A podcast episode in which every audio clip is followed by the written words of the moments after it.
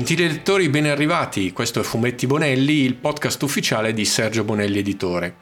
Io sono Alberto Cassani e sono qui oggi con il curatore di Dragonero, Luca Barbieri, per parlare della miniserie Dragonero Conan. Ciao Luca. Ciao Alberto e ciao a tutti i nostri ascoltatori. Senti, vorrei iniziare ripercorrendo un aneddoto che ci riguarda che non sono sicuro che tu ricordi, perché qualche anno fa la prima storia di Conan è diventata di dominio pubblico. E quindi io e te ci siamo trovati al cinema prima di andare a vedere Tenet a discutere della possibilità di inserire il personaggio di Conan all'interno di Dragonero. Che cosa si sarebbe potuto fare, che cosa non si sarebbe potuto fare, che tipo di veicolazione poi avrebbe potuto avere un esperimento simile. Visto che tu sei un grande appassionato di Conan, ci avresti tenuto a farla questa cosa qui. E poi invece quando i nostri dirigenti ti hanno proposto la possibilità di, fare, di usare Conan con tutti i crismi dell'ufficialità, immagino tu abbia fatto i salti di gioia. Eh sì, ho ancora i bernocoli adesso sulla testa che testimoniano i salti di gioia. No, però effettivamente all'inizio pensavo fosse uno scherzo che mi avevi organizzato tu, perché rammento distintamente quell'episodio senza quindi dover tornare indietro nel tempo come si fa con Tenet. Eh e quindi mi, mi ricordo cosa, cosa, ci siamo detti. Effettivamente sarebbe stata una, una, grande idea quella di poter utilizzare il personaggio all'interno di, di altre storie. E ovviamente essendo, con, essendo Dragonero il nostro personaggio fantasy, la scelta più ovvia sarebbe stata utilizzare utilizzarlo all'interno delle storie di, di Dragonero. E poi effettivamente questa cosa si è, si è verificata. Tra l'altro neanche a troppa distanza, perché comunque questa cosa è successa più o meno meno di due anni fa, mentre invece Tenet siamo andati a vederlo forse due anni e mezzo fa, quindi è passata giusto una manciata di mesi tra quando abbiamo fatto quella conversazione e quando sono stato chiamato diciamo nell'ufficio di, di Michele che è il nostro direttore per uh, essere informato che insomma c'era questa possibilità, inizialmente solo una possibilità, poi mi ha detto ne, ne riparleremo meglio e poi da lì eh, da, dal primo contatto siamo arrivati poi alla preparazione della, della storia vera e propria. Ecco, prima di parlare della storia vera e propria, spieghiamo bene il progetto editoriale. Questa è una miniserie, come ho detto prima, di tre episodi. È una miniserie di in tre albi, nel senso che gli episodi in realtà sono sette, compre- sei più il numero zero che era stato presentato in anteprima a Lucca l'anno scorso e che noi diciamo chiamiamo numero zero proprio perché era stato presentato a parte, ma che fa parte integrante della storia, proprio diciamo un epilogo e un prologo, scusate, e ha la stessa lunghezza altre, degli altri capitoli, quindi sono tutti capitoli da 20. Quindi sono sette capitoli da, da 20 pagine che sono stati poi raccolti in tre albi, per mantenere poi una fogliazione corretta perché ovviamente il um, 140 pagine diviso 3 non viene esattamente un numero pari, per cui abbiamo dovuto cioè abbiamo preferito mettere i primi tre episodi nel primo albo, quindi il numero 0, il numero 1 e il numero 2 nel, nel primo albo, nel secondo albo il numero 3 e il numero 4, mentre invece nel terzo albo il numero 5 e il numero 6. La parte diciamo rimanente della fogliazione è stata uh, utilizzata in modo che adesso si può dire perché me l'hanno chiesto un sacco, devo dire anche qui c'è un aneddoto, già Luca i lettori mi hanno chiesto chiesto come sarebbero state utilizzate queste pagine in più. In più. Eh, se vuoi possiamo parlarne adesso oppure possiamo tenere un pochettino di, di come si dice, di suspense ancora per, per, qualche minuto. No, allora teniamo un po' di suspense per qualche secondo, non qualche minuto, perché tu hai citato Lucca di quest'anno, perché noi a Lucca abbiamo presentato la miniserie completa all'interno della Dragonero Conan Box. Uh, miniserie che però era stata stampata in versione variant contenente solo il fumetto. Quindi giustamente i lettori si chiedono, vabbè, ma poi quando uscirà il fumetto in edicola che cosa conterrà? Allora, diciamo che comunque la, eh, la box è stata molto apprezzata dal, dai lettori di Dragonero che l'hanno acquistata a Luca Comics e volendo possono acquistarla ancora tramite il nostro sito online. Però appunto la versione da edicola allora che cosa contiene in più? La versione da edicola eh, contiene in più il, una sorta di nuovo racconto delle origini di Dragonero che è stato praticamente pensato per eventuali nuovi lettori e soprattutto in chiave internazionale perché poi magari questo ne parleremo successivamente il, questo è un progetto che non è destinato solamente al mercato italiano ma al mercato internazionale quindi così come magari noi possiamo far conoscere Conan a chi non lo conosce qua ovviamente ci sarà una grassa risata perché tutti conoscono Conan, però il, lo scopo è anche quello di far conoscere Dragonero all'estero a chi ancora non lo conosce. Quindi diciamo ho effettuato una, una scelta di una parte della storia delle origini in qualche modo rimontata in modo tale da poter raccontare le origini di Dragonero in una manciata di pagine che poi alla fine sono 16, 8 nel, nel secondo albo e 8 nel terzo. Rimangono ancora 8 pagine per albo. In queste otto pagine abbiamo inserito una storia di Conan, proprio di una storia originale di Conan, eh, stampata in Italia precedentemente da Panini e eh, invece in, negli Stati Uniti sono entrambi materiali dalla Dark Horse. Sono storie molto brevi che erano usciti negli albi promozionali durante le fiere, non so, San Diego, Comic Con, eh, insomma, eventi di questo tipo, con questi albi promozionali con storie molto brevi. Quindi sapendo che esistevano queste storie sono andato a recuperarle e grazie alla collaborazione dei colleghi della Panini, di cui magari parleremo dopo, abbiamo abbiamo avuto queste storie e le abbiamo inserite all'interno degli albi. Quindi chi compra questi, questi albi, oltre alla storia vera e propria che ha già potuto leggere all'interno della box, avrà questa nuova, queste nuove origini che sono interessanti, nel senso che in qualche modo eh, semplificano e riassumono la storia di Dragonero e anche queste due storie brevi di Conan che sono molto interessanti e state scelte per un motivo specifico poi, di cui magari parlerò dopo perché mh, mm, non voglio monopolizzare l'attenzione e aspetto un'altra domanda dai.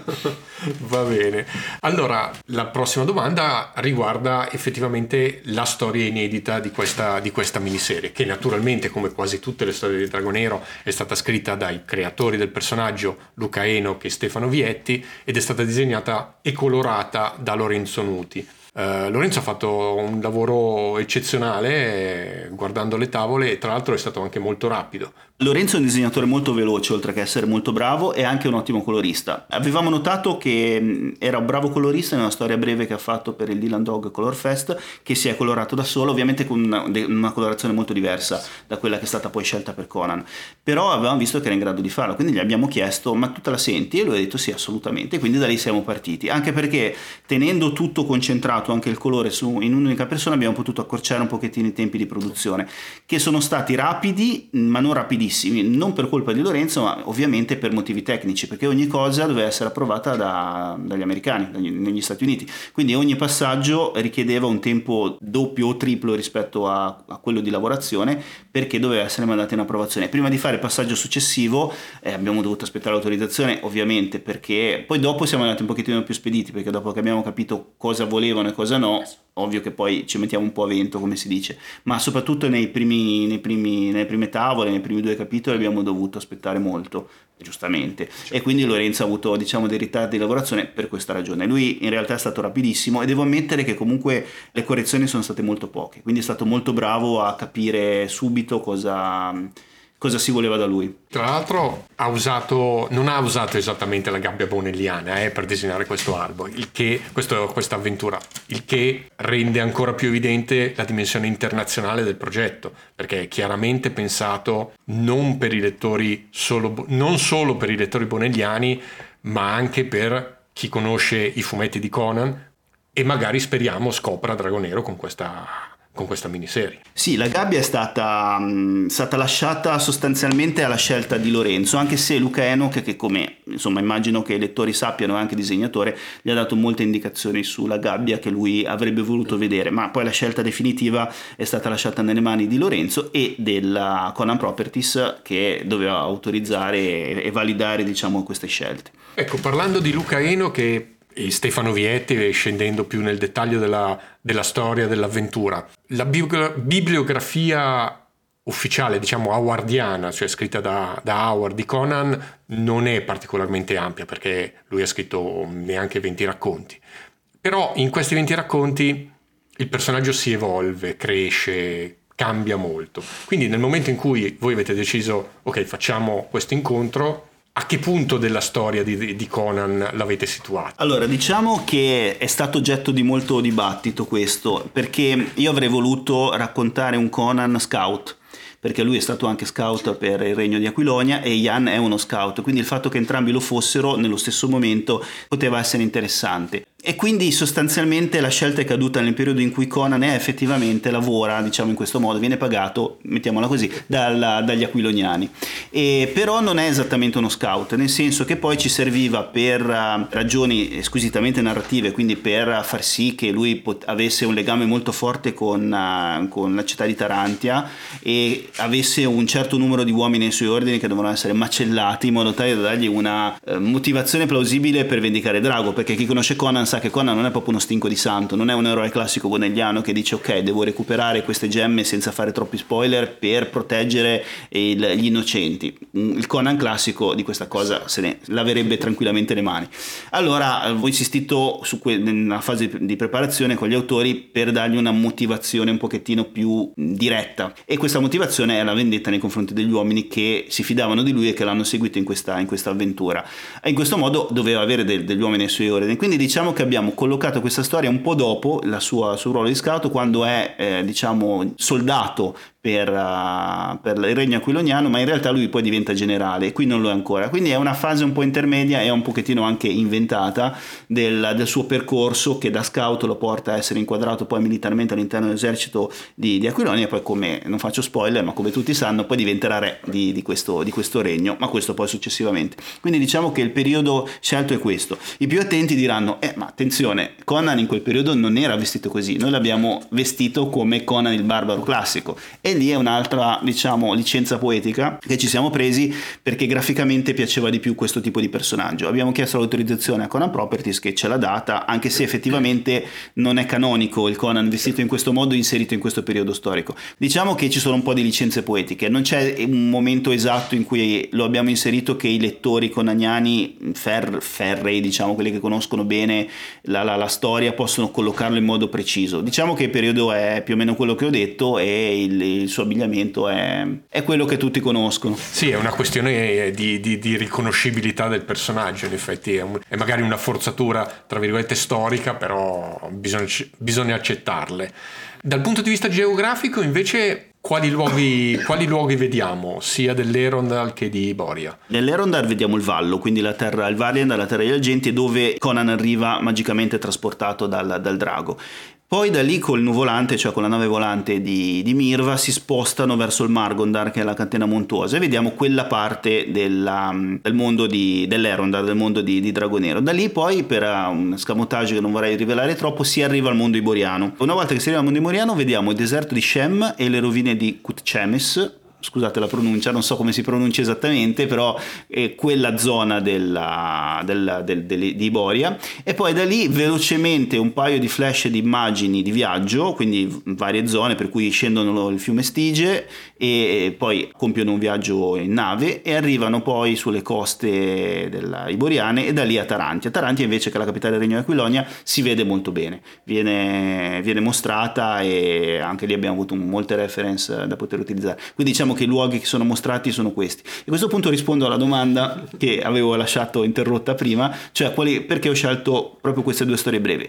E storie brevi per motivi di fogliazione, quindi dovevano essere di otto pagine, quindi non è che ci fosse una scelta ampissima, ho avuto a disposizione una mezza dozzina di storie al massimo, però ne ho scelto proprio una ambientata nei deserti di Shem, che è la prima, quella che è nel, nell'albo 2, e una ambientata a Tarantia, che è quella nell'albo 3, quindi si vedono gli stessi luoghi che raccontiamo. Benissimo, quindi eh, poi i lettori potranno fare il paragone tra le nostre versioni e quelle più ufficiali di, della Dark Horse, hai detto.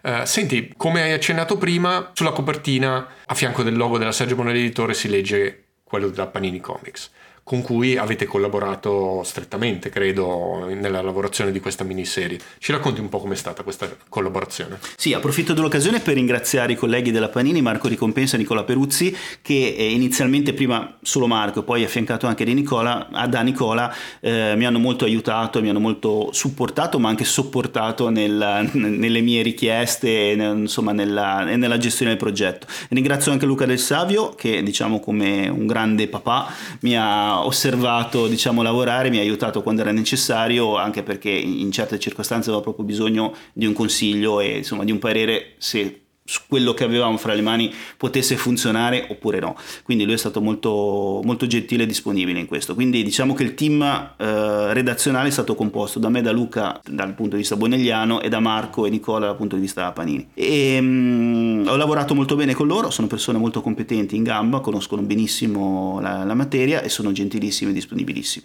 Il lavoro sostanzialmente sostanziale era quello che diciamo io il, dopo aver impostato il lavoro, che quindi è stato necessario fare un paio di riunioni, anche tre, e per impostare il lavoro, come si diceva, de- definiamo bene il soggetto, cosa si racconta, cosa vogliamo raccontare, poi il lavoro era semplicemente, arrivava a me, la sceneggiatura che quindi leggevo e poi mandavo ai colleghi della Panini che la leggevano, mi rimandavano le loro note e poi una volta che erano tutti d'accordo si mandava in approvazione alla CPI.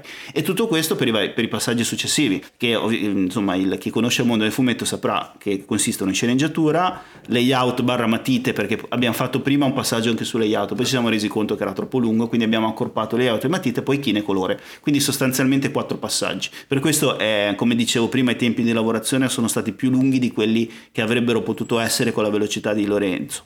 Ovvio che se avessimo avuto un disegnatore anche lento, eh, questa miniserie non sarebbe mai uscita perché eh, tutto questo ovviamente rallenta, rallenta il lavoro. Lorenzo tra una pausa e l'altra in attesa intanto lavorava, faceva ed era molto veloce. E ricordiamo, ribadiamo in conclusione allora che Dragonero Conan è in edicola adesso, perché il primo numero è uscito a metà novembre, il secondo esce in questi giorni, il terzo sarà in edicola fine, uh, gennaio. fine gennaio. Poi chi vuole leggersela tutta insieme invece può acquistare, come ho detto, tramite il nostro sito online o anche al Bonelli Store di Milano la Dragonero Conan Box che racchiude l'intera miniserie con anche le mappe stampate su, su tela dell'Erondar e di Boria, giusto? Sì, è stata una, una scelta che mm, diciamo per la quale ho spinto perché io sono molto appassionato di mappe e credo che tutti quelli che sono appassionati di fantasy am- amino le mappe.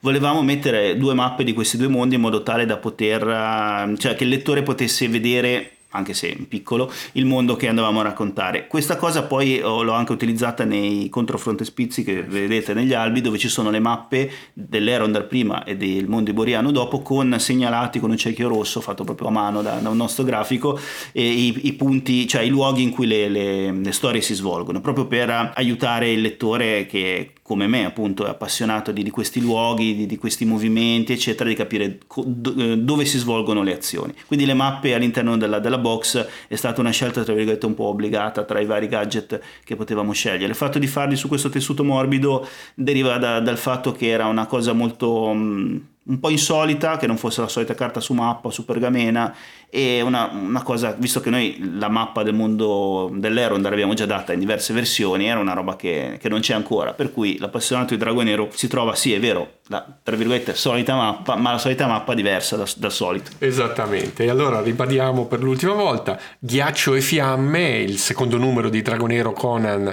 è in edicola adesso e il, a gennaio come si intitolerà l'ultimo? Il demone di Tarantia. Perfetto, come hai detto, si conclude a Tarantia l'avventura. Luca Barbieri, grazie mille per essere stato con noi. Grazie a te Alberto per uh, le domande e grazie a chi ha avuto la pazienza di ascoltarmi. E allora ai lettori diamo appuntamento in edicola con Dragonero Conan e agli ascoltatori l'appuntamento è per la settimana prossima.